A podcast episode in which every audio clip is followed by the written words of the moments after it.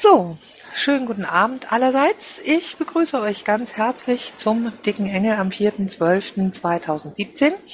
Es ist schon 21.10 Uhr. Wir haben ein bisschen gewartet, weil sich die Redaktionskonferenz wohl in die Länge zu ziehen scheint. Ähm, aber wir lassen uns jetzt mal nicht abhalten und fangen einfach mal an. Äh, wir wollten heute gerne über das Thema Paragraph 219a Strafgesetzbuch sprechen. Ähm, Anlass ist die Tatsache, dass äh, da eine Frauenärztin die Informationen über Schwangerschaftsabbruch auf ihrer Website veröffentlicht hatte und auch dazu geschrieben hat, dass sie eben diese Operation vornimmt, ähm, zu einer Strafe von 6000 Euro verurteilt worden ist, ähm, weil ihr das als Werbung ausgelegt wird. Und für Schwangerschaftsabbrüche darf man laut diesem Paragraph nicht werben. Nun habe ich mir den mal ein bisschen angeguckt. Das heißt also, ich bin bei der Yoga losgegangen und habe mir äh, das mal durchgelesen. Irgendwie ähm, ist das ja alles sehr schwammig und an dieser Stelle begrüße ich jetzt mal den Falk Hirschel nochmal sehr herzlich, ähm, der nun Ahnung von Strafrecht hat und uns das mal etwas genauer erzählen kann. Was will dieser Paragraph uns eigentlich sagen? Wo kommt er her? Ähm, was sollen wir damit eigentlich anfangen? Okay, dann einen wunderschönen guten Abend von mir zum Thema hat Ahnung von der Materie. Ja, ich bin nicht nur Bundesjustiziar, sondern auch Fachanwalt für Strafrecht, bin also wirklich voll in der Materie drin, verdiene auch damit mein Geld, bin also was Strafrecht angeht quasi Profi. Gut, äh, wer hat denn außer unserer Esmeralda sonst noch hier diesen Paragraphen schon mal gelesen? Wenn es irgendjemand war, herzlichen Glückwunsch. Wenn nicht, macht auch nichts. Er ist relativ kompliziert. Es steht wahnsinnig viel drin und das, was drin steht, braucht man einen Teil nicht ernst nehmen und den Rest muss man sich quasi dazu denken. Es gibt sehr viel Rechtsprechung dazu und es wird auch hier sehr viel extrem ausgelegt. Äh, Geschichte, es ist durch die Presse oder durch sonstige Blogbeiträge gegangen. Das heißt, ein typischer Nazi-Paragraph, weil der halt dummerweise in den 1930ern entstanden ist. Kann man so nicht sagen. Wir haben wahnsinnig viele Gesetze, die einfach noch so alt sind, die nicht unbedingt schlecht sein müssen. Und ähm, von dem, was geplant war mit diesem Paragraphen, da ist durchaus der rechtspolitische Ansatz dahinter denkbar und war zumindest seinerseits sinnvoll. Ob man den heute noch braucht, ist eine andere Baustelle. Fakt ist, der ist dann auch unter den, in, in den 70ern nicht wirklich korrigiert worden. Es gab damals schon die Diskussion, ob man ihn eigentlich rausschmeißt im Zusammenhang mit der Teillegalisierung der Schwangerschaftsabbrüche. Er ist bewusst drin geblieben. Es war eine politische Entscheidung. Also wer gehässig ist, kann sagen, es ist ein SPD-Paragraph, weil die ihn seinerzeit nicht rausgeschmissen hat, aber auch jede Regierung hinterher hat sich nicht wirklich damit beschäftigt. In der Praxis ähm, hat dieser Paragraph ja nicht allzu viel Bedeutung. Ich habe ein bisschen nachgelesen. Es gibt so 30 bis 60 Verfahren pro Jahr in Deutschland die aber äh, regelmäßig von den Staatsanwaltschaften eingestellt werden, weil die Staatsanwaltschaften durchaus einsehen, was Fakt ist, nämlich dass ähm, dieses, ja man nennt es mal Werbeverbot, einfach mit der heutigen Zeit nicht mehr übereinstimmt, dass es mit unseren heutigen Ansichten und so weiter nicht passt. Die, die Praxis der ähm, Staatsanwaltschaften ist, dass dann diese Betreffenden, meistens sind es Ärzte, so eine Art inoffizielle Abmahnung bekommen vorneweg und dann wird das Verfahren eingestellt. In diesem besonderen Fall muss man sagen, diese Frau Hennel, der hat es ganz bewusst provoziert. Das war diesmal schon quasi, wenn ich es recht weiß, ihre dritte Anzeige in dieser Art, die hat jedes Mal ein bisschen gebastelt, hat sich wohl auch anwaltlich dann beraten lassen zwischendrin und hat es diesmal ganz bewusst provoziert. Sie hat es nach der letzten Ermahnung oder nach dem letzten rechtlichen Hinweis nicht rausgenommen, weil sie eben einfach mal eine Entscheidung haben wollte. Ob man jetzt hier eine politische Diskussion, denn das wird letztlich über Strafrecht führen muss, ist Geschmackssache. Im Endeffekt war es zumindest mal ein Versuch, hier irgendwo einen Anstoß zu geben. Ja, das auf jeden Fall. Ähm, jetzt äh, habe ich mir ja auch den Blogpost von der Drachenrose zum Beispiel durchgelesen und die meint ja, ähm, dass damit eigentlich auch äh, die Möglichkeiten der Frauen zur Information eingeschränkt werden, äh, wenn reine Informationen über Schwangerschaftsabbrüche äh, tatsächlich schon als Werbung gewertet werden. Ähm, wie siehst du das? Äh, als Strafrechtler sage ich, da ist eigentlich kein Problem. Es gibt ja nach wie vor jede Menge Informationen. Und äh, es fangen diese ganzen Beratungsstellen an. Es gibt offizielle Druckschriften hier von den verschiedenen Bundesministerien. Also es gibt jede Menge Informationsmöglichkeiten. Das Problem ist eher, dass dieser Paragraph sehr offen formuliert ist und deshalb eine reine Information quasi auch schon hier reingilt, wobei die Frage zwischen Werbung und Information, also die Grenzen, die sind da schon sehr, sehr schwammig. Aber dass damit hier nur die Werbung oder die Möglichkeiten der Frauen beschränkt werden, sich zu informieren, also ja, aus strafrechtlicher Sicht habe ich da eigentlich kein Problem damit.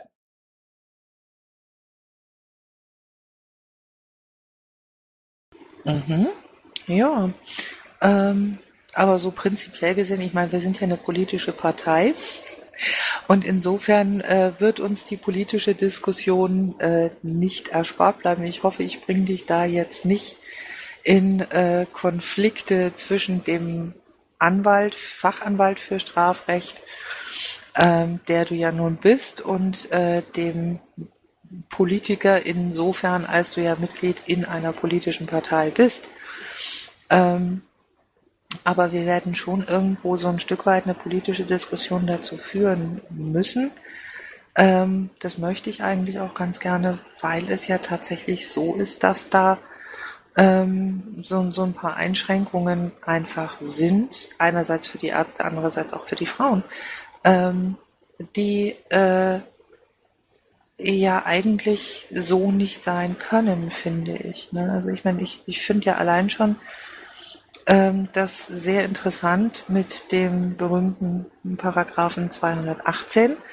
Das habe ich damals ja alles noch sehr live mitgekriegt. Ähm, die damalige Mein Bauch gehört mir Diskussion.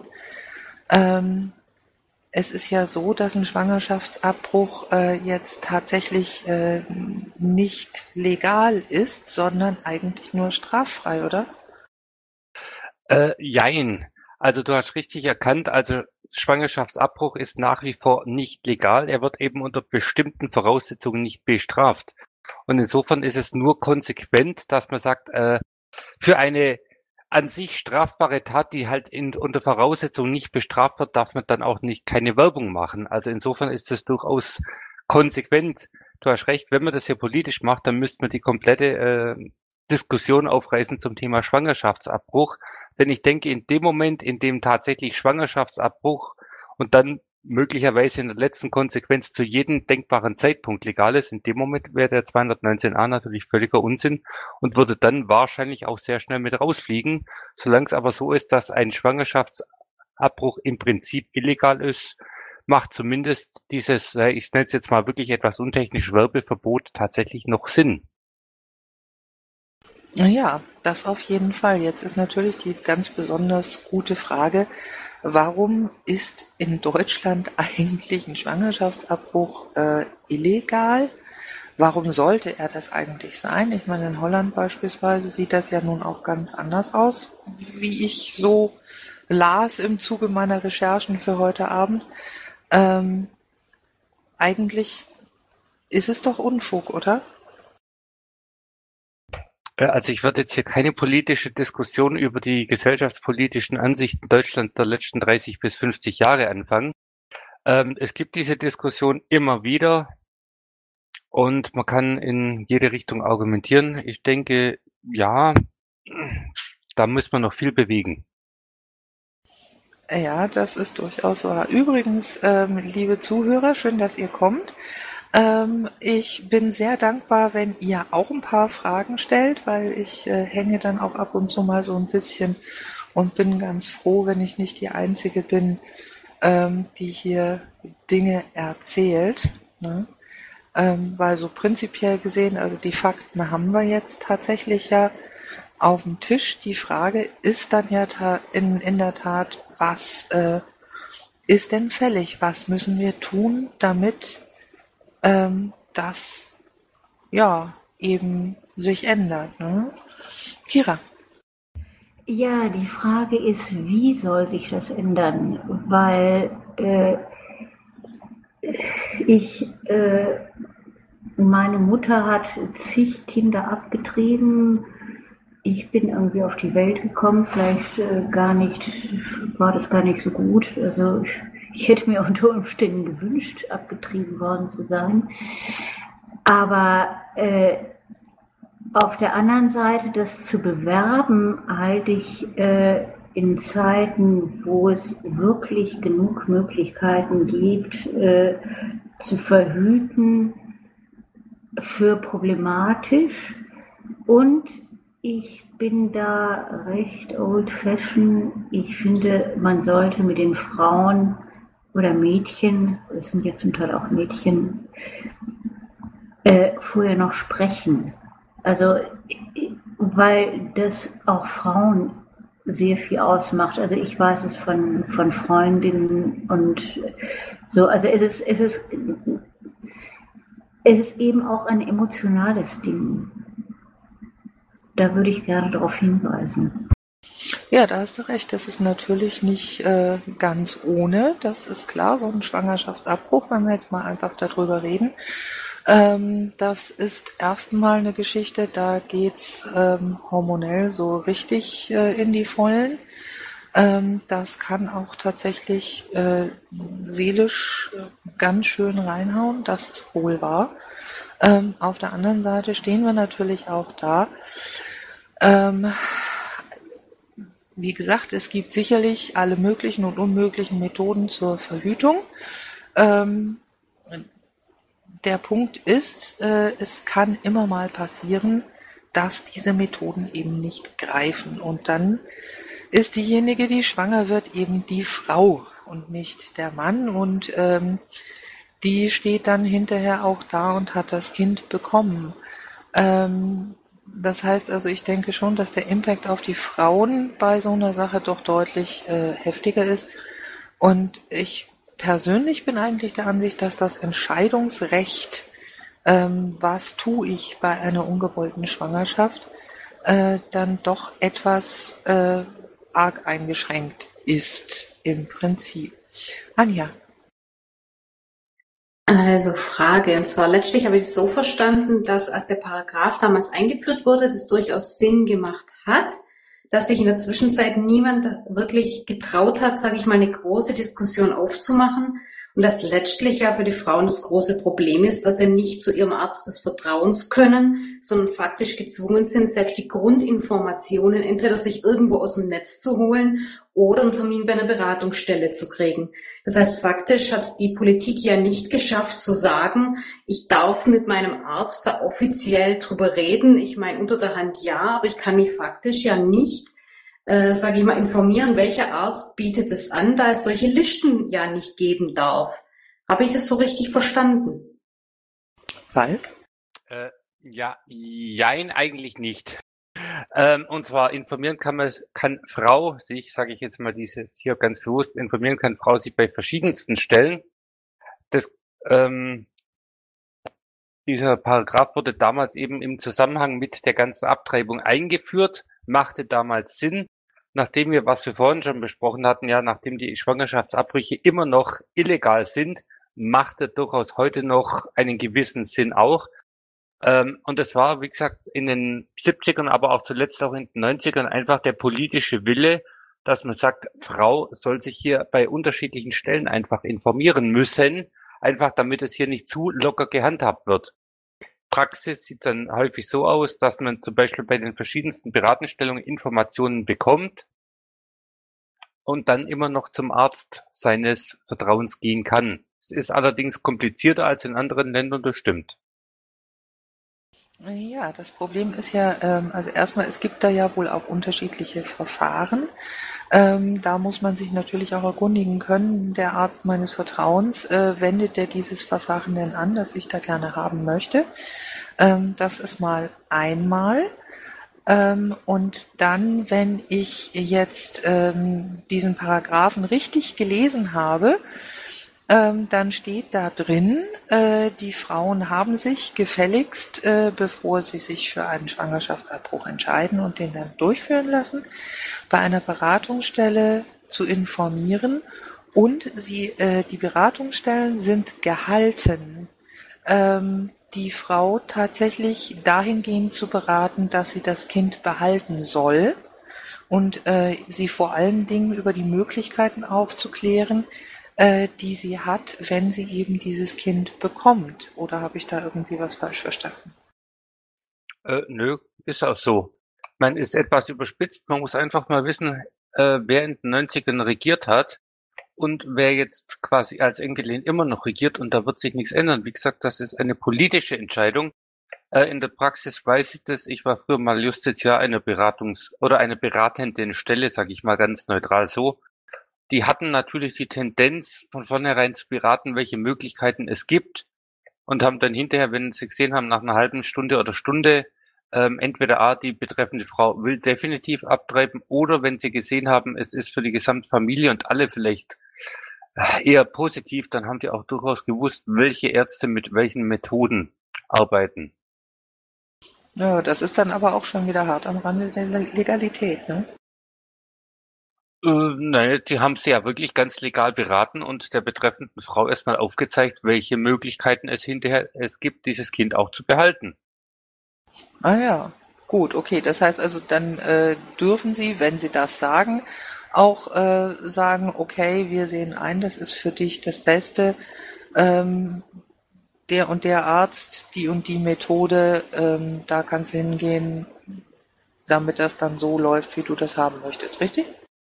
Das können die dann durchaus handhaben. Wobei ich in der Praxis dann, weil ich das über Jahre auch von der rechtlichen Seite begründet habe, regelmäßig auch Frauen erlebt habe, die hinterher eigentlich total begeistert waren von dem Baby.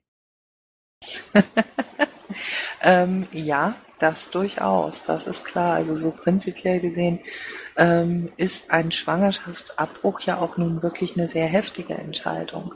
Das ähm, sollte man sich eigentlich auch mal vor Augen führen, ähm, dass das ähm, tatsächlich, also dieser Wille, eine Schwangerschaft abzubrechen, äh, ja nun wahrhaftig nicht unbedingt immer ähm, das ist, was die Leute wollen. Ich meine, ich habe auch Weiland, als ich noch sehr, sehr jung war, ähm, mal eine Freundin gehabt, die äh, ungewollt schwanger wurde und wo die Mutter auf eine, eine Abtreibung gedrungen hat. Ähm, der ist das ganz, ganz schlecht bekommen. Ähm, solche Dinge gibt es natürlich auch und das gilt es selbstverständlich auch zu verhindern. Ne? Dass dann ähm, irgendwie die Eltern ankommen und sagen, nee, die wird das Kind nicht kriegen und das entscheiden wir jetzt für sie. Ähm, und generell, wie gesagt, äh, ein Schwangerschaftsabbruch ist schon eigentlich eine äh, relativ große Entscheidung und man darf auch nicht dran vorbeigucken, dass es sich dabei um einen chirurgischen Eingriff handelt mit den entsprechenden Risiken von der Narkose angefangen bis hin eben tatsächlich dazu, dass bei Chirurgie auch immer mal was schiefgehen kann. Ja, liebe Zuhörer, ich hoffe doch, ihr habt noch ein paar Fragen, ähm, weil mir gehen sie schön langsam aus, sonst würden wir nämlich hier sitzen und uns gegenseitig anschweigen. Das wäre ja auch nicht so schön. Benjamin. Benjamin. Lass mal Benjamin, Kira. Ich lasse Kira gerne den Vortritt. Nur die hat schon. Okay. Ähm, in der in der Debatte äh, äh, Schwangerschaftsabbruch ähm, geht es ja auch immer wieder um diesen Ansatz, äh, ja, fast schon philosophisch, definitorischer äh, Ansatz. Ähm, handelt es sich dabei um Zerstörung von Leben oder nicht? Ähm, wie, ja, wie seht ihr das? Ähm, weil ich bin da ehrlich gesagt ein bisschen zwiegespalten. Ich finde, ein ne, ne Schwangerschaftsabbruch sollte, ich denke, das sehen die meisten so, sollte immer nur, also wirklich Ultima Ratio sein. Mm. Und eben wegen dieser Frage, weil man ja nicht so genau weiß, wann fängt es an, dass man ein Leben zerstört und wann hört es auf, dass man nur ein Leben nicht entstehen lässt. Okay, da gehe ich mal rein, weil das äh, da ähm, in den Gesetzesmaterialien damals bei den Diskussionen im Bundestag tatsächlich ein riesen Knackpunkt war, wann beginnt Leben oder wo ist diese quasi willkürliche Grenze jetzt bei zwölf Wochen oder so? Warum ist sie da? Ähm, ja, die, es ist wirklich eine Frage, wann beginnt Leben und faktisch, es ist damit ein Mensch, der nie die Chance hat, auf die Welt zu kommen und sein Leben zu gestalten. Das ist eine extreme Abwägungsfrage. Die Politik hat halt hier irgendwann mal diesen Kompromiss gefunden. Ich denke, es ist aber immer wieder mal interessant, auch sowas politisch neu zu erklären und sich mal Gedanken zu machen. Ja, das auf jeden Fall. Da habe ich dann erstmal den Holger und dann den Drifter. Ja, also entschuldigung, ich kam jetzt erst dazu. Ich hoffe, es wurde noch nicht gesagt. Ähm, ich denke, da sollte man zwei Aspekte voneinander trennen. Also einmal die, ähm, den Schwangerschaftsabbruch als solchen und wann dieser dann vielleicht auch die Grenze der Strafbarkeit überschreitet.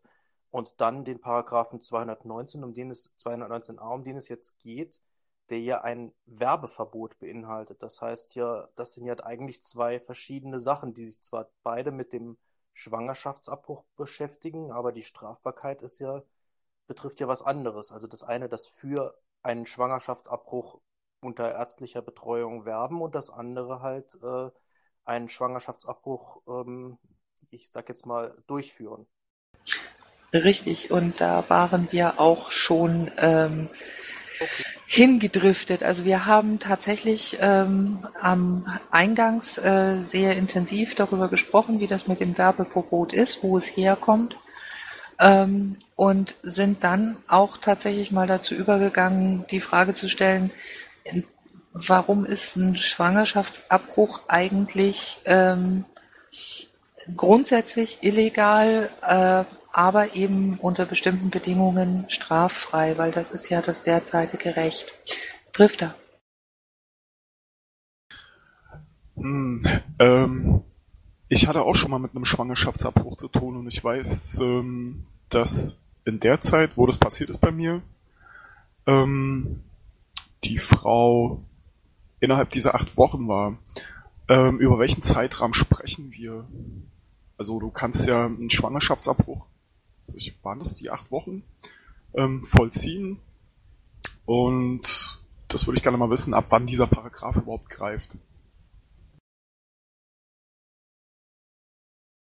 Falk? Ab äh, Befruchtung vermutlich, oder? Äh, das ist ein medizinisches Problem. Klar, die fangen irgendwann an zu rechnen. Frag einen Arzt, wann der rechnet. Ja, also so prinzipiell gesehen, Schwangerschaftsabbruch ist so oder so nicht legal. Ähm, das ab Befruchtung und das mit der Straffreiheit geht, glaube ich, bis zur äh, zwölften Woche, ne? Genau, grundsätzlich bis zur zwölften Woche. Es gibt noch ein paar weitere Ausnahmen, aber grundsätzlich ist es so. Und wie gesagt, ich weiß nicht genau, wann die Ärzte rechnen, aber grundsätzlich ab Befruchtung und dann wird einfach mal hochgerechnet, ja. Okay, Volker.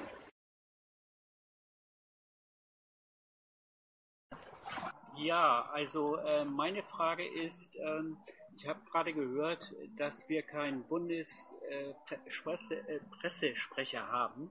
Was ist da geplant vom Bundesvorstand? Ähm, Volker, wir sprechen gerade über den Paragraphen 219a Strafgesetzbuch. Ähm, das ist jetzt gerade nicht so wirklich das Thema. Äh, den ganzen Abend nicht?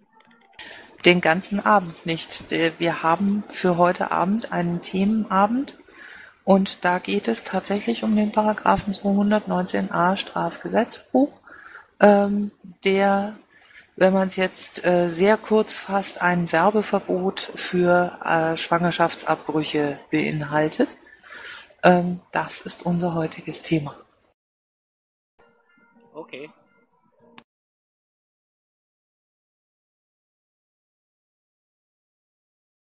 Ja, jetzt bin ich ein bisschen von der Rolle, Entschuldigung. Das hat mich ein bisschen aus der Kurve geschleudert. Ähm, ja, ähm, an Benjamin vielleicht nochmal. Ähm, grundsätzlich äh, kannst du ähm, das natürlich nie wirklich sagen, Ähm, ich habe ja auch schon Menschen fordern hören, äh, Abtreibung zuzulassen bis einschließlich neunten Monat. Ähm, das ist natürlich vollständiger Unsinn. Ne? Also das, das geht mal gar nicht. Ähm, und wir sprechen ja tatsächlich äh, über Abtreibungen aus, äh, sagen wir mal, sozialen, nicht aus medizinischen Gründen. Bei medizinischen Gründen ist es nochmal eine ganz andere Nummer. Ähm, der, der Punkt ist, ähm, das Leben tatsächlich ähm, beginnt in dem Moment, in dem das mit der Zellteilung losgeht. Das ist dann Leben. Ähm, und äh, das merkt man dann nun nicht so wirklich. Ne? Also das, das ist vom medizinischen her so. Andreas. Ja, vielleicht noch ähm, ja, zwei, zwei, drei Zahlen in diesem Zusammenhang, die das Ganze vielleicht nicht einfacher machen, aber vielleicht so ein bisschen als Stütze helfen. Und zwar, äh, es gibt Zahlen, die sagen, dass zwischen 30 und 50 Prozent der befruchteten Eizellen sich nicht einnisten und nicht letztlich zu einem lebensfähigen Kind führen. Ähm, das zweite ist, also die werden ausgeschieden, die Frau verliert das Kind. In sehr frühen Stadien merkt sie meistens gar nichts davon und äh, ansonsten sind halt Fehlgeburten der, der Fall. Und dann gibt's halt noch eine Zahl, und zwar glaube ich, ist es im Moment, dass man ähm, ab fünften Monat, glaube ich, mittlerweile es schafft, ähm, Kinder außerhalb des Körpers wirklich ähm, großzuziehen. Ne? Ja, das äh, sicherlich, aber das wäre dann tatsächlich eher äh, so eine Nummer für die Fehlgeburten. Ähm, weniger ähm, für einen, einen Schwangerschaftsabbruch, denke ich. Ne? Anja? Nein, ja? ähm, zur Ergänzung. Jedes Kind, was nicht ausgetragen wird, ist im Grunde ein vom Körper oder von der Natur vorgenommener Schwangerschaftsabbruch. Ja, das sicherlich. Ne? Also mir hat mal ein Arzt gesagt, 20 Prozent äh, aller Schwangerschaften enden dann tatsächlich mit einem äh, lebenden Kind. Ähm, und der Rest, das, das sind eben tatsächlich Abgänge oder noch nicht mal eingenistet oder so. Anja. Mhm, mal so eine Frage als juristischer Laie. Ich meine, dieser Paragraph ist ja schwammig formuliert, wie wir vorher schon gehört haben. Da steht ja tatsächlich Werbeverbot. Würde das von der juristischen Seite Sinn machen zu sagen, ein Arzt darf auf neutrale Art und Weise Informationen anbieten und auf neutrale Art und Weise sagen, dass das in der Praxis angeboten wird? Also nicht marktschreierisch und überhaupt und wie toll das ist, sondern einfach nur sagen wir, eine Beratung anbieten, die Informationen bereitstellen, könnte man sowas durch eine Gesetzesänderung machen und würde das, sage ich mal, was tatsächlich verbessern oder ist das Schwammige tatsächlich einfacher, weil sich dann die Ärzte nicht gleich strafbar machen und lieber im Graubereich arbeiten können? Ich hoffe, es kommt rüber, was ich damit sagen will. Okay, ähm, ja, Fangen wir doch mal ganz einfach an. Also es heißt nicht explizit Werbeverbot, sondern es heißt, wer öffentlich in einer Versammlung oder durch Verbreiten von Schriften und so weiter eigene oder fremde Dienste zur Vornahme oder Forderung eines Schwangerschaftsabbruch anbietet und noch viel mehr. Allein an dieser langen Formulierung merkt man, Werbeverbot trifft nicht ganz. In dem Moment, in dem ich als Arzt sage, ich mache das, verbreite ich hier schon mal die Kundschaft, dass es das hier bei mir im Angebot gibt. Ähm, die Grenze zwischen Information und Werbung ist leider Gottes oder ja hier mit Absicht durchaus etwas sehr schwammig.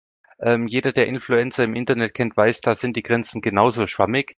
In der Praxis hat sich das eigentlich über die letzten Jahrzehnte, wie ich ganz am Anfang erzählt habe, relativ gut bewährt, dass man das sehr offen hält, weil die Staatsanwaltschaften das regelmäßig eingestellt haben, weil die Grenzen zwischen Information und Werbung hier also extrem fließend sind.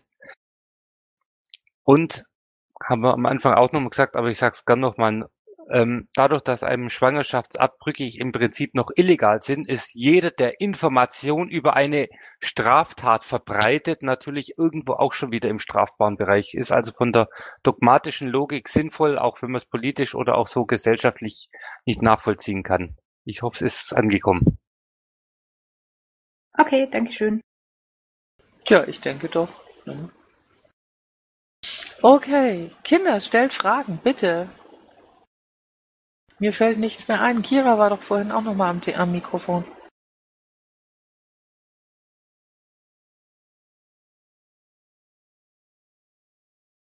Also ich halte es äh,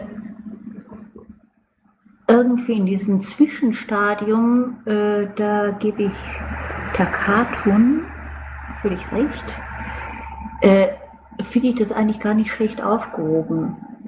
Man muss sich Gedanken machen, äh, man bekommt jetzt nicht das super Angebot, sozusagen, ich mache den Schwangerschaftsabbruch für 299 oder wie auch immer das gehandhabt wird, sondern es ist etwas, was worüber man nachdenken muss und das finde ich durchaus sinnvoll, also für die Frauen sinnvoll. Ich finde es vor allem sehr, sehr schade, dass eigentlich jetzt, soweit ich weiß, hier so gut wie keine, doch ein, zwei, drei Frauen irgendwie da sind, die da mitdiskutieren. Vielleicht kennen das ja ein paar andere Frauen, Männer, wie das abgelaufen ist in ihrer Umgebung, wie die Frauen damit umgegangen sind, wie die Ärzte damit umgegangen sind. Und äh, noch anschließend die Frage, was ist mit der Pille danach? Also die kann man ja auf jeden Fall nehmen und wenn man das nicht möchte. Ja, also was die Pille danach anbelangt, die kann man auf jeden Fall nehmen, wenn man das möchte. Äh, Im Falle beispielsweise, wenn man weiß, da kann was passiert sein. Wenn man sich allerdings auf irgendwas äh, verlassen hat und äh, dann feststellen muss, das hat nicht gewirkt, dann äh, hilft dir die schönste Pille danach natürlich auch nichts. Benjamin.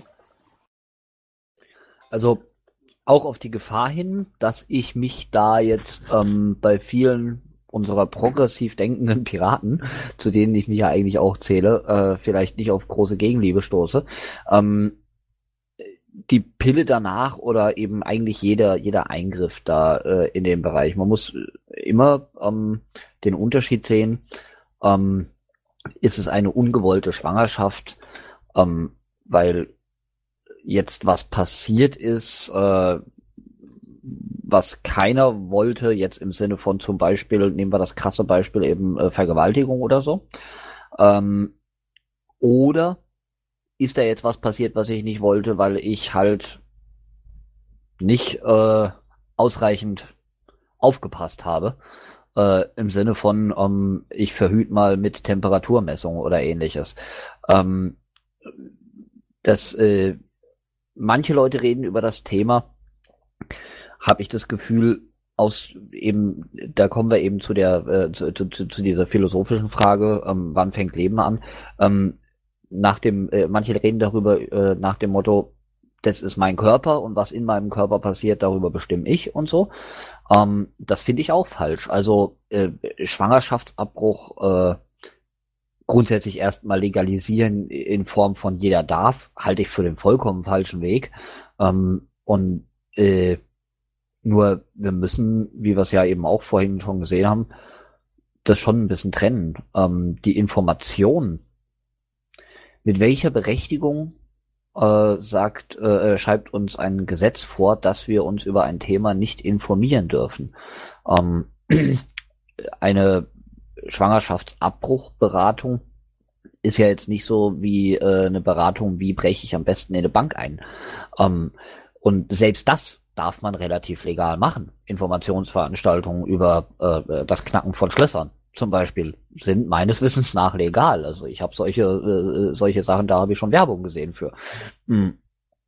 Und dann natürlich unter dem Deckmantel, äh, wie sichere ich dann mein Haus? Aber es kommt auch selber raus. Mhm. Und ja, nur man muss immer ein bisschen auch darauf acht geben, dass diese Information, diese Beratung in die Richtung gehen sollte, die Leute darüber zu informieren, aber eben nicht in den Bereich Werbung zu gehen. Denn dann kann ich mir durchaus vorstellen, dass so ein Trend einsetzt äh, nach dem Motto, oh, Mist, das passt mir jetzt nicht in die Karriereplanung. Ähm, ich treibe mal ab. Nur weil vielleicht einer von beiden Beteiligten zu doof war, ein Kondom richtig zu bedienen. Jetzt mal um, überspitzt gesagt. Okay, ähm, ich würde dir da auf jeden Fall ganz gerne noch mal ganz kurz ein äh, antworten. Ähm, weißt du, ähm, eine ungewollte Schwangerschaft ist eine ungewollte Schwangerschaft. Man merkt das meistens recht schnell. Ähm, und dann äh, überlegt man sich so als Frau, was tue ich denn jetzt? Weil ähm, zu meiner Zeit äh, war das schlicht und ergreifend so, unsere Mütter haben uns gesagt, sieh zu, dass dir da nichts passiert, wenn du schon unbedingt meinst, du musst, ähm, weil dieses Kind wächst in deinem Bauch heran und ähm, du bist diejenige, die dann wirklich ähm, das Kind dann auch zu betreuen hat und die Verantwortung dafür hat. Äh, wir sprechen hier jetzt ja über Sachen, da gibt's so vieles. Es ist, es ist ja nicht unbedingt, dass Sex immer zwischen ähm, fast schon Ehepaaren stattfindet, sondern tatsächlich eben auch mal One-Night-Stand dabei ist oder sowas daher. Und wenn da ein Kind draus entsteht, ähm, das kann eine ziemlich blöde Situation sein. Und ja, dieses Kind kann dann tatsächlich auch der Karriere einer Frau im Wege sein. Jetzt könnte man sagen, die kann es ja auch zur Adoption freigeben, wenn sie es nun gar nicht haben will, aber austragen soll sie es gefälligst. Ja, äh, Entschuldigung vielmals, bin ich denn ein Brutkasten? Ähm, so geht's dann auch nicht. Also das, das ist äh, irgendwo schon eine Sache, da sollte man den, den Frauen, die da sich mit dem Gedanken tragen, auch die Entscheidungsfreiheit bitteschön lassen, auf jeden Fall. Ähm, das ist dann mal der äh, der Punkt, den ich ganz gerne beantworten wollte. Ähm, Falk, hast du noch was dazu? Äh, ich hätte tendenziell jede Menge. Jetzt muss ich nur noch mal langsam für mich zusammenfassen, was eigentlich ging. Ähm, fangen wir mit der Abtreibung an sich an. Klar, äh, muss jeder für sich selber entscheiden. Mein faktisch, es ist ein Menschenleben, das man damit vernichtet, zumindest ein potenzielles. Und ich denke, den Betroffenen hinterher jetzt noch strafrechtlich Stress zu machen, ist vielleicht nicht unbedingt nötig.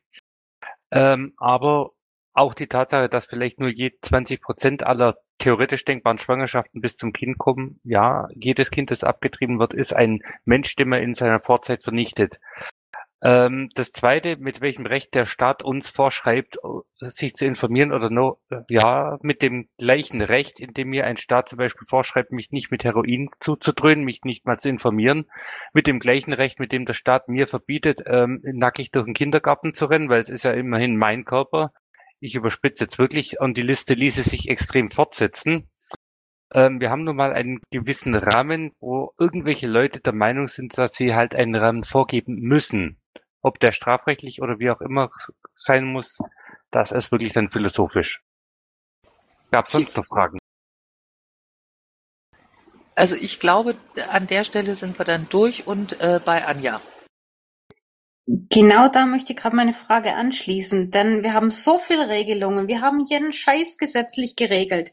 Was ich nicht verstehe, ist, dass tatsächlich der Schwangerschaftsabbruch nicht durch ein, sage ich mal, spezielles Gesetz einfach geregelt werden kann, ohne dass das gleich strafrechtlich relevant sein muss. Dass es historisch mal so war, okay, geschenkt. Aber würde es nicht Sinn machen, das aus dem Strafrecht rauszunehmen, einfach zu sagen, es muss eine Beratung stattfinden, so und so, und das ist erlaubt und das ist nicht erlaubt. Aber dieses Konstrukt mit diesem, es ist strafrechtlich relevant, es wird halt nicht bestraft, das klingt für mich tatsächlich einfach nur wie ein Überbleibsel, das man längst fixen sollte. Oder ist das nur meine persönliche laienhafte Einstellung? Faktisch muss ich sagen, ja, leider leidenhaft. Du gehst von einem Idealmenschen aus, der sich an Regeln hält, wenn ihm nichts passiert. Extrembeispiel war, ich gehe jetzt in die Geschichte, Gurtpflicht für Autofahrer, die gab's, aber solange das nicht strafbewehrt war, hat sich keine Sau drum gekümmert. Wie jeder weiß, man soll beim Autofahren nicht mit dem Handy rumspielen, es passiert trotzdem, es gibt regelmäßig deshalb Unfälle im Extremfall bis hin zu Toten, es kümmert sich keine Sau drum. Jetzt gibt's halt irgendwann 100 Euro Strafe dafür und so weiter. Ähm, das Problem ist, wenn es eine Regel gibt, ja, das soll gemacht werden, wenn da keine Konsequenzen folgen, kümmern sich zu wenig Leute drum. Und noch etwas, ähm, das aus dem StGB rauszunehmen, würde die Sache noch verkomplizierter machen. Wir haben schon jede Menge Nebenstrafgesetze, äh, bei denen sich wirklich nur noch Experten auskennen. Ähm, es wird es noch mehr und mehr zersplittern und wir haben sowieso schon extrem zersplitterte Gesetzgebung. Also da das jetzt rausnehmen und ein extra neues Gesetz zu machen, halte ich für einen absolut falschen Weg. Okay, danke für die Erklärung. Dankeschön. Andreas. Ähm, ja, ähm, was ich gerade gehört habe, ähm, ich weiß nicht, ob das wirklich deine Meinung ist, aber da klangen mir sehr, sehr viele Argumente, die insbesondere äh, von den Kirchen, insbesondere von der katholischen Kirche historisch vorgebracht ist. Und äh, da habe ich ganz, ganz große Schwierigkeiten mit. Ähm, das Zweite, was ich noch anmerken wollte, ist, dass eine Gurtpflicht oder Handynutzung äh, als Äquivalent zu einem Schwangerschaftsabbruch zu nehmen, dass das ja überhand nehmen würde, wenn das nicht sanktioniert würde im Strafrecht, halte ich doch sehr, sehr weit hergeholt und so ein bisschen Äpfel mit Birnen verglichen. Ähm, jede Frau, glaube ich, weiß, dass ein Schwangerschaftsabbruch eine ganz andere Nummer ist, als irgendwie ein Handy im Auto zu benutzen oder ähnliches. Okay, die Reihe nach danach. Ja, ich weiß, was meine Meinung ist. Äh, zweitens, ja, es ist Äpfel mit Birnen vergleichen. Ich kenne die Redewendung auch, aber ich sage dir ehrlich, ich kann Äpfel mit Birnen vergleichen. Äpfel mag ich, Birnen mag ich nicht. Aber jetzt mal zur Sache. Ja, diese Argumente wurden natürlich immer wieder von den Kirchen vorgetragen. Die katholische Kirche gibt es mal seit 2000 Jahren in dieser Form. So Pi mal Daumen. Und die hat natürlich in der Zeit immer wieder was gebracht und meistens auch das geholt, was den jeweiligen Recht den Staats, ähm, wie soll es jetzt nennen, den Regierenden einfach recht war, um eine funktionierende Gesellschaft in welcher Form auch immer aufrechtzuerhalten, sage ich mal ganz extrem vorsichtig. Ähm, das dritte, das mit dem Handyverbot ist natürlich klar. Du kannst eine Abtreibung nie, mit nichts anderem als mit einer Abtreibung vergleichen, aber eine Abtreibung mit einer Abtreibung zu vergleichen macht auch keinen Sinn. Handyverbot hatte den Sinn als um wirklich etwas sehr Plastisches, sehr Einfaches, sehr leicht zu verstehen, das mal herzubringen. Die Argumentation ist ganz einfach dahinter und das war mein Schlusssatz, dass wir Menschen in Großfall der Fälle einfach so funktionieren, dass wenn keine Sanktion, kein Druck oder irgendetwas wenigstens so gedacht im Raum steht, dann funktioniert es leider Gottes nicht. Ich wäre auch dafür, hier wesentlich weniger zu regeln aber was die Konoichi vorhin gesagt hat, wir haben immer noch mehr Gesetze, immer noch mehr Gesetze, weil jedes Mal, wenn es irgendeine Regel gibt, gibt es irgendjemand, der meint, er kennt eine Ausnahme, er macht dieses und dann gibt es wieder irgendwelche Gesetzgeber, die meinen, das muss man jetzt auch noch regeln. Also Menschen, die zivilisiert miteinander umgehen, wäre die Ideallösung und dann könnte man wirklich auf so was Extremes wie die zehn Gebote zurück und der Rest passt dann schon. Ja, wobei ich allerdings auch im Zuge meiner Recherchen tatsächlich gelesen habe, dass in den Niederlanden äh, die Schwangerschaftsabbrüche tatsächlich zurückgegangen sind, seit sie nicht mehr strafbar sind. Frag mich jetzt bitte nicht, warum und wieso und weshalb. Äh, ja, Kira habe ich.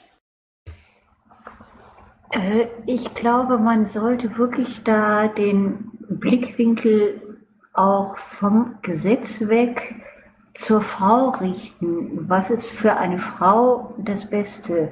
Weil sie ist es letztlich, die das Kind austrägt. Sie muss es erziehen. Sie muss es, sie ist dafür verantwortlich.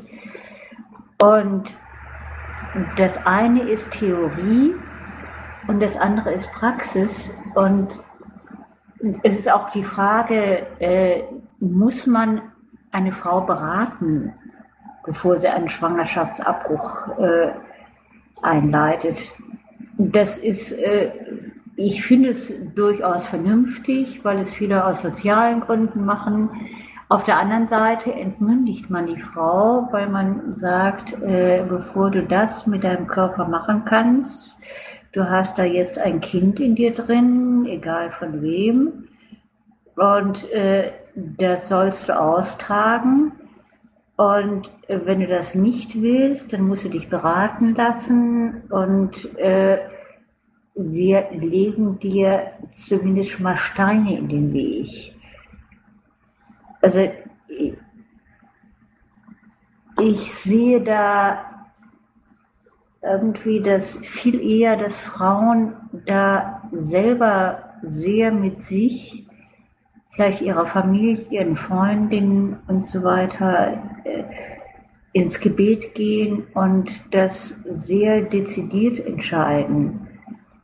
Und Frauen Vorschriften über ihren Körper zu machen, also sie nicht als Gebärmaschinen zu betrachten, also dass auch, also dieses Abtreibung bis zum äh, neunten Monat äh, ist irgendwie absurd, aber es zeigt, äh, dass durchaus Frauen sagen, ich will bis zum letzten Moment über mein, mich und meinen Körper entscheiden. Und das muss man, man muss sich das einfach nur durch den Kopf gehen lassen. Weil es sind die Frauen, es sind nicht die Männer, die da am Ende dafür verantwortlich sind. Jo. Ähm, Veit, möchtest du?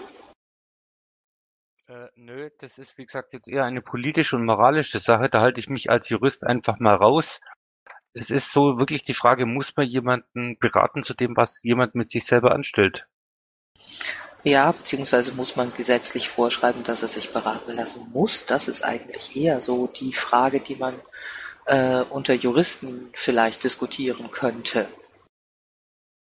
Ja gut, das ist, ob man das muss, ist dann wirklich eine Frage, wobei das jetzt, wie gesagt, nicht nur rein juristisch ist, das ist dann eigentlich eher politisch.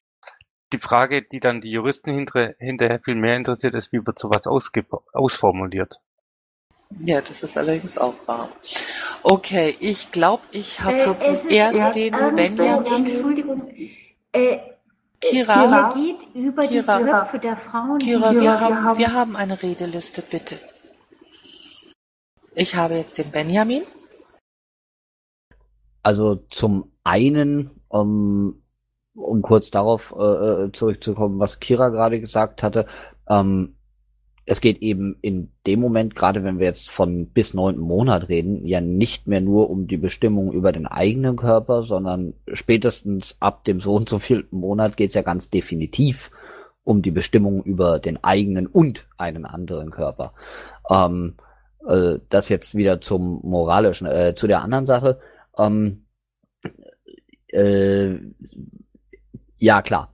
Ähm, als Mann bin ich erst einmal grundsätzlich von Natur aus etwa mehr oder weniger disqualifiziert, mich äh, darüber zu äußern, ähm, was äh, eigener Körper etc. angeht, weil, naja, biologisch ist es halt nun mal nicht möglich, dass bei mir da irgendwas äh, wächst und am Ende rausflutscht. Ähm, zumindest nichts, was hernachlebt. Ähm, und äh, aber dennoch macht man sich, auch wenn das der ein oder andere vielleicht nicht glauben äh, mag, auch als Mann Gedanken darüber und auch äh, verantwortlich für eine Schwangerschaft ist meines Erachtens nach ein Mann immer ein Stück weit äh, mit. Ähm, äh, da sind wir nämlich jetzt dann auch schon wieder am nächsten Problem. Ähm, wurde gesagt, manche machen das aus sozialen Gründen. Ja, ähm, sollten wir aber dann nicht vielleicht diese sozialen Probleme, die dann dazu führen, dass man sich darüber aus sozialen Gründen Gedanken machen muss, sollten wir die nicht eher angehen, äh, statt äh, den Frauen äh, jetzt eine, ich, ich, ich sage es mal überspitzt, eine, eine Möglichkeit zu äh, off offerieren, ähm, dieses soziale Problem einfach zu umschiffen. Ich habe es vorhin kurz in den Chat geschrieben. Ich weiß nicht, ob es äh, ob's über, äh, ob's bei allen ankam. Bin mir bei, bei der Struktur mit den Unterräumen nicht ganz klar. Ähm, und habe einfach mal das Beispiel einer Angestellte, ähm, die ungeplant, vielleicht nicht ungewollt, aber ungeplant schwanger wurde, ähm, bekommt, wenn man jetzt von einer Legalisierung äh, der, äh, des Schwangerschaftsabbruchs zu nahezu jeder Zeit oder so mal ausgeht einfach, ähm, bekommt von ihrem Chef gesagt, ja, dann treiben sie halt ab, weil sonst kann ich sie hier nicht gebrauchen. Ähm, ist es ethisch verantwortbar, ähm, dem Chef die Möglichkeit zu geben, diese Frau damit überhaupt erst unter Druck zu setzen äh, und weil, weil die Frau die Möglichkeit hat, dem Problem dann durch eine Abtreibung auszuweichen? Oder ist es ethisch nicht eigentlich viel mehr unsere Verantwortung, äh, zu sagen, wir müssen alles dafür tun, dass die Frau darüber entscheiden kann, ähm, und zwar alleine und frei. Äh, und dazu gehört es vielleicht auch dann so ein paar, wenn auch künstliche Hürden dazwischen einzubauen, äh, damit es eben auch für andere nicht so leicht ist, da Druck auszuüben. Mhm. Ähm, ich, mir rennen da jetzt gerade 85 Gedanken kreuz und quer zu dem Thema durch den Kopf, wo ich jetzt gerade ein bisschen Probleme habe, die alle zu sortieren. Ich glaube, die wichtigsten Sachen habe ich angesprochen. Ansonsten melde ich mich nochmal. Okay, vielen Dank. Aber das ist ja auch der Sinn der Übung dieser, dieser Veranstaltung. Ne? Andreas. Ja, danke.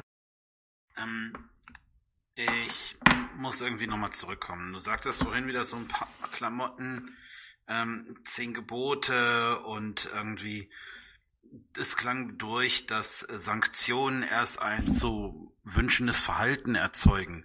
Also wenn ich da richtig informiert bin, ist es eher so, dass man ziemlich sicher weiß, dass die Androhung von Strafe nicht davor hindert, eine Tätigkeit oder eine Tat auszuüben. Äh, von daher kann sich der kann ich der Kausalität überhaupt nicht folgen, dass es das Strafrecht braucht, um äh, übermäßige Schwangerschaftsabbrüche zu verhindern. Äh, erschließt sich mir überhaupt nicht. Falk? Ja, ja, keine Angst. Also ich habe zwei Semester Rechtsphilosophie und Soziologie studiert, von daher, das gehört dazu. Ähm, das kann man sehr ausführlich machen. Ich versuche die Kurzversion. Ja, es stimmt, Strafe hindert nicht. Und wir wissen ja, äh, in den USA gibt es die Todesstrafe, dass sich die Leute fürs nächste Mal merken. Aber jetzt mal ernsthaft. Es stimmt tatsächlich, Strafe verhindert keine Taten. Und Strafgesetz ist eigentlich nur dazu da, einen Minimalstandard wenigstens zu halten und den Mitgliedern einer Gesellschaft ein Gefühl dafür zu geben, was geht und was nicht geht. Die Tatsache allein, dass wir jedes Jahr, ich weiß nicht, wie viele Millionen Straftaten haben, zeigt, dass das Strafgesetzbuch natürlich Straftaten nicht verhindern kann. Es soll einfach nur einen gewissen Rahmen geben. Mehr tut's aber auch nicht.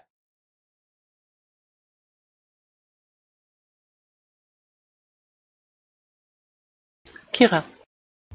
Also ich finde es jetzt ein großes Problem, dass äh, ich und ich weiß nicht, noch eine Frau die einzigen Frauen waren, die dazu Stellung genommen haben. Ansonsten war es eine Männerdiskussion, wie Sie meinen, dass man äh, straf- oder auch nicht strafrechtlich äh, über Frauen verfügen kann. Das ist ein Problem der Piraten und da würde ich doch sagen, sollte man vielleicht noch mal irgendwann eine extra Runde drehen und sagen, dass man äh, dazu auch mehr Frauen einlädt. Also ganz bewusst, dass man da ein extra Ding macht. Ähm, also grundsätzlich finde ich, ähm, dass wir tatsächlich auch mal den Herren der Schöpfung den Raum geben müssen und sollen, äh, mal auch laut darüber nachzudenken, über ein Thema, das sie eigentlich mehr am Rande streift. Ähm, das, das ist eigentlich auch so mein, mein fester Standpunkt, ähm, weil ich meine, wir sind Frauen, wir haben eine Gebärmutter und äh, wir wissen in 99 Prozent der Fälle, sehr genau, was wir gerne möchten oder nicht. Ähm, und eben dieses, dieses äh, Verfügen ähm, ist eine Geschichte, ich glaube noch nicht mal, dass Männer allgemein äh, da über die Körper von Frauen verfügen. Ähm, das ist eigentlich eher eine staatliche Verfügung und das ist dann jetzt auch eher mehr der politisch-philosophische Ansatz. Ähm, der Punkt ist ja ganz sicher auch, ähm, warum solche Dinge in Gesetzbüchern stehen, äh, dass man doch bitteschön auch äh, möglichst viele Staatsbürger haben möchte ähm, und möglichst viele Menschen, über die man herrschen kann. Ähm, das ist schon so ein gewisser ähm, Hintergrund, der mit dazugehört. Aber ganz ehrlich, ich finde, unsere Jungs hier haben sich ähm, sehr, sehr schön äh, geschlagen und, und ähm, ich finde auch, dass äh, die Äußerungen, die hier gekommen sind, auf jeden Fall sehr interessant waren. Anja. Also ich muss zunächst mal sagen, ich finde es sogar richtig klasse, dass wirklich so viele männliche Piraten sich auch dazu äußern. Ja, was mich manchmal in Diskussionen in Anführungsstrichen ankotzt, ist, dass man die Meinung von Männern gar nicht hören will. Ich sage, dass die letztendliche Entscheidung bei der Frau liegt, ist einfach meine Meinung, Punkt aus. Aber mal gemeinsam darüber zu diskutieren, finde ich eine tolle Sache. Und ich muss gerade sagen, das Argument von vorhin hat mir wirklich zum Denken gebracht, die Tatsache, dass es vielleicht auch eine Frau schützt, dass eine gewisse Beratung vorgeschrieben ist. Der Gedanken ist mir so aus der Richtung tatsächlich noch nie gekommen. Ich habe immer nur gedacht, was soll denn die Scheiße? Man schreibt einem das vor und jenes vor und dann kriegt man keinen Termin vielleicht oder ähnliches. Was machen die Frauen, wenn die drei Wochen auf einen Termin warten, um Himmels Willen? Aber dass es tatsächlich auch eine Art Schutzmechanismus ist. Das ist wirklich ein komplett neuer Trichter für mich, muss ich tatsächlich sagen. Und da frage ich mich auch, ist es vielleicht gar nicht schlecht, dass die Beratung vorgeschrieben ist und nur die Art und Weise, wie das Ganze diskutiert wird, wie es gehandhabt wird, ist vielleicht die falsche könnte man das auch anders machen. Aber dieser Weg der Diskussion, muss ich sagen, das hat mir echt tatsächlich eine ganz andere Richtung mal der Gedanken gegeben. Und das finde ich super. Und das hatte ich nur in keiner anderen Diskussion. Darum finde ich es tatsächlich klasse, dass sich so viel auch beteiligen und auch ihre Meinung sagen. Es bedeutet ja nicht, dass es jetzt plötzlich heißt, die Männer müssen mitentscheiden dürfen und die Frau darf nicht mehr allein. Das heißt ja tatsächlich nicht, sondern einfach nur, wie sehe ich dieses Thema? Und das ist verdammt kontrovers, das ist auch klar. Dankeschön. Ja, ich danke dir. Ne? Ja, ganz nebenher haben wir dann natürlich auch noch die Schwangerschaften, ähm, äh, die durchaus äh, ebenfalls zufällig ähm, entstehen, wo der Mann sich wahnsinnig freut, dass die Frau schwanger ist und hurra, wir kriegen ein Kind und die Frau sagt, nee, will ich nicht. Ähm, weil da haben wir dann auch schon mal zwei, die eigentlich Eltern werden könnten. Der eine will äh, und, und derjenige ähm, der die Entscheidungsmacht darüber hat, äh, will es nicht. Also solche Sachen spielen da ja auch immer noch mit rein. Ne? Kira. Ja, das stimmt. Nur am Ende steht die Frau mit dem Kind da. Also es ist, äh, wenn sie das geboren hat, dann steht sie am Ende da. Ein Mann muss vielleicht Alimente zahlen, vielleicht, wenn es ein One-Night-Stand ist, weiß sie das vielleicht überhaupt nicht mehr, wer das ist. Ich halte das auch äh, insofern, also ich finde, man sollte wirklich drüber nachdenken, ob man ein Kind möchte, weil wir brauchen nicht mehr Menschen auf der Erde. Also wir müssen uns nicht noch mehr vervielfältigen. Also um dir jetzt auf, auf diesen philosophischen Gedanken zu kommen. Also das ist nicht das Problem. Die Chinesen haben das mit dieser Ein-Kind-Politik durchaus in den Griff gekriegt, dass sie nicht verhungert sind. Auch das muss man alles überlegen. Ja, sicher, das ist äh, insgesamt sehr bedenkenswert. Nun denn, ähm, wir haben ein bisschen später angefangen, dafür hören wir jetzt ein bisschen früher auf. Ich bedanke mich jedenfalls ganz herzlich bei dir, Falk, fürs Kommen ähm, und für den juristischen Input. Das war mir sehr wichtig und das fand ich sehr schön. Ähm, ich bedanke mich bei Zuhörern und Fragestellern für die Beteiligung und das Interesse und wünsche euch noch einen schönen Abend. Bis bald.